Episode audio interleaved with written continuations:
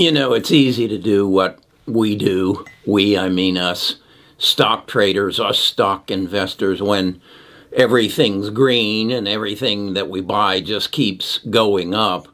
But when we wake up a couple of days in, in a row and everything's red, it gets a little bit more difficult.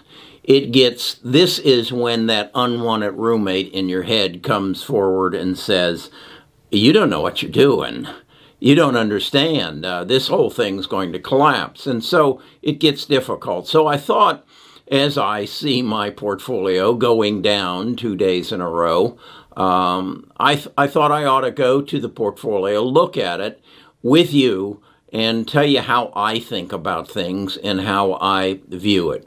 So we're going to do that in a second.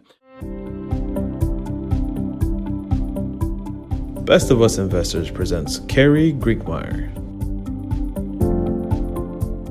I'm Kerry Grinkmeyer. I'm the host of Best of Us Investors.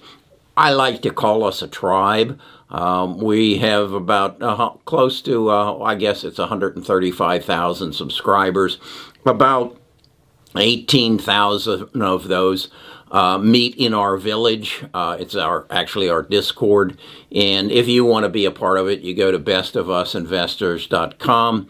Uh, you'll find there a place you can leave your address and your um, your name, and then I'll send you an invitation to join the tribe. But let's talk about the hard days, the days like today when everything's red. Okay, today the market is down quite a bit, and uh, I have told you one of the indicators that the market is turning is your comparison of the S&P 500. That's this blue line, and that's our March drop, and the 20-year Treasury. And as you can see, they've they move uh, conversely in opposite directions. And as you see, if we zero in closer today, because the market is down um, a, a good bit, you can see the Treasury is clicked up and the S&P has clicked down. Is this the time then to panic and get out? I don't think so.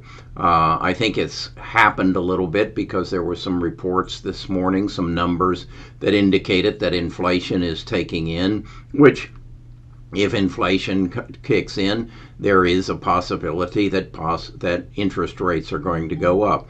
But let's don't forget, we have a stimulus package more than likely coming our way, and um, that is going to have a, a major effect. So let's now move over to my portfolio, and you can see I'm down about 1.5% today, um, about 14,000. That was as down as much as 25,000 not that long ago. Let me show you how I look at my portfolio. One of the first things I do is come up here and click on uh, net gain. I want to see who's my biggest loser today. And here I can see it's one of my biotech chalks. This is Gilt. This is a communications for satellites. And this is uh, Bingo. It's a um, um, genome sequencer, it's down uh, 7%, but yesterday I believe it was, it was up about 10%. So I'm not really concerned about that. So then I come over here and I look at my net gains and losses. This, this is a penny stock that I've held for years and it's just not worth me selling it, so I'm just leave it there. But my, my big downer for the, my portfolio, you can see my big loser is 11% and that's edit. And this edit is down some um, one point one and a half percent today. If it gets down to about 53, I'll buy in. I'll buy more. I'll add to my position because I believe in Edit. Edit is uh, one of the major users of CRISPR. Uh, and CRISPR is um, CRISPR is under a little bit of pressure right now as well. Uh, I'll have to search to find it here, um, but this this is technology. They they didn't have the earnings that they had anticipated. Some of the collaboration efforts that they've had had in, had last year didn't uh, materialize. But I believe this is a company, Edit and CRISPR, are going to extend my life, and therefore I'm I'm a, a big player. Here's CRISPR. It's down um, almost four percent today, but as you can st- see, I'm still up 30 percent on it. So it, it's it's a better than average performer in my portfolio, so I'm good with it. So that's how I look. What I really want to emphasize today is when you're down 16,000, when you're down over over probably 3% in the last 2 days, it takes courage. It takes courage to to look at your portfolio and say, okay, what do I have? Not relative to what's happening today. What do I have relative to what's going to happen in the future? And am I okay with it? Do I believe if we do get inflation, if we do get higher interest rates, that Edit and CRISPR and uh, some of these other stocks that are involved in technology and and um, 3D printing, are they going to be good for me? Yes, I do believe they are going to be good for me, so I'm going to hold them. That's how I look at my portfolio on a difficult day. I think the real issue here is you as if you're watching this video and if you're watching other people's videos and and if you're going to a discord and you're chatting with people and you're working to learn i i think you you're on the right track. You you have recognized that you have a privilege to own some of the best companies in the world. And when I say the best companies in the world, I'm talking about the Amazons, the Googles, the Apples, um, the Facebooks, the Teslas. Those are the best companies in the world. And those are just mainstays that you should hang on. But then there are other parts of your portfolio, at least for me, that somewhere between 10 and 20% of it that I want to invest in the future. The, the, the companies I just mentioned, the big six plus Tesla, they're the companies of the past. Yes, they are in the future uh, major players, but they're established. There's little doubt. There are other companies that are, are merging. They have they are on the cutting edge of technology in their fields, and they have the greatest growth potential. And that's what I'm talking about here. I don't even concern myself if I see that Apple or, or Amazon is going down today. That that's a non-issue. That's not hard for me to deal with. Hard for me to deal with is that $12 stock that I bought and it's now worth 36 and should I get out? Well, again, this is where the mind comes into play. This is where you have to work hard to say, I know what the hell I'm doing. And how do you get there? Yeah, I can help you get there, but really you need to read.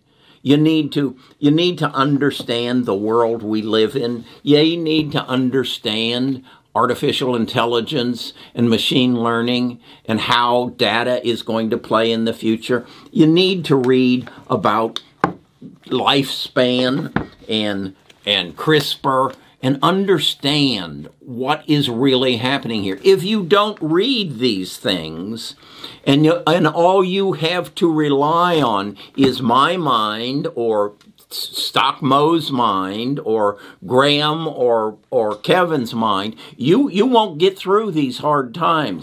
But if you control your mind, and and I've written a book that explains how I gained control of my mind, and I strongly recommend this. You put this on your reading list as well.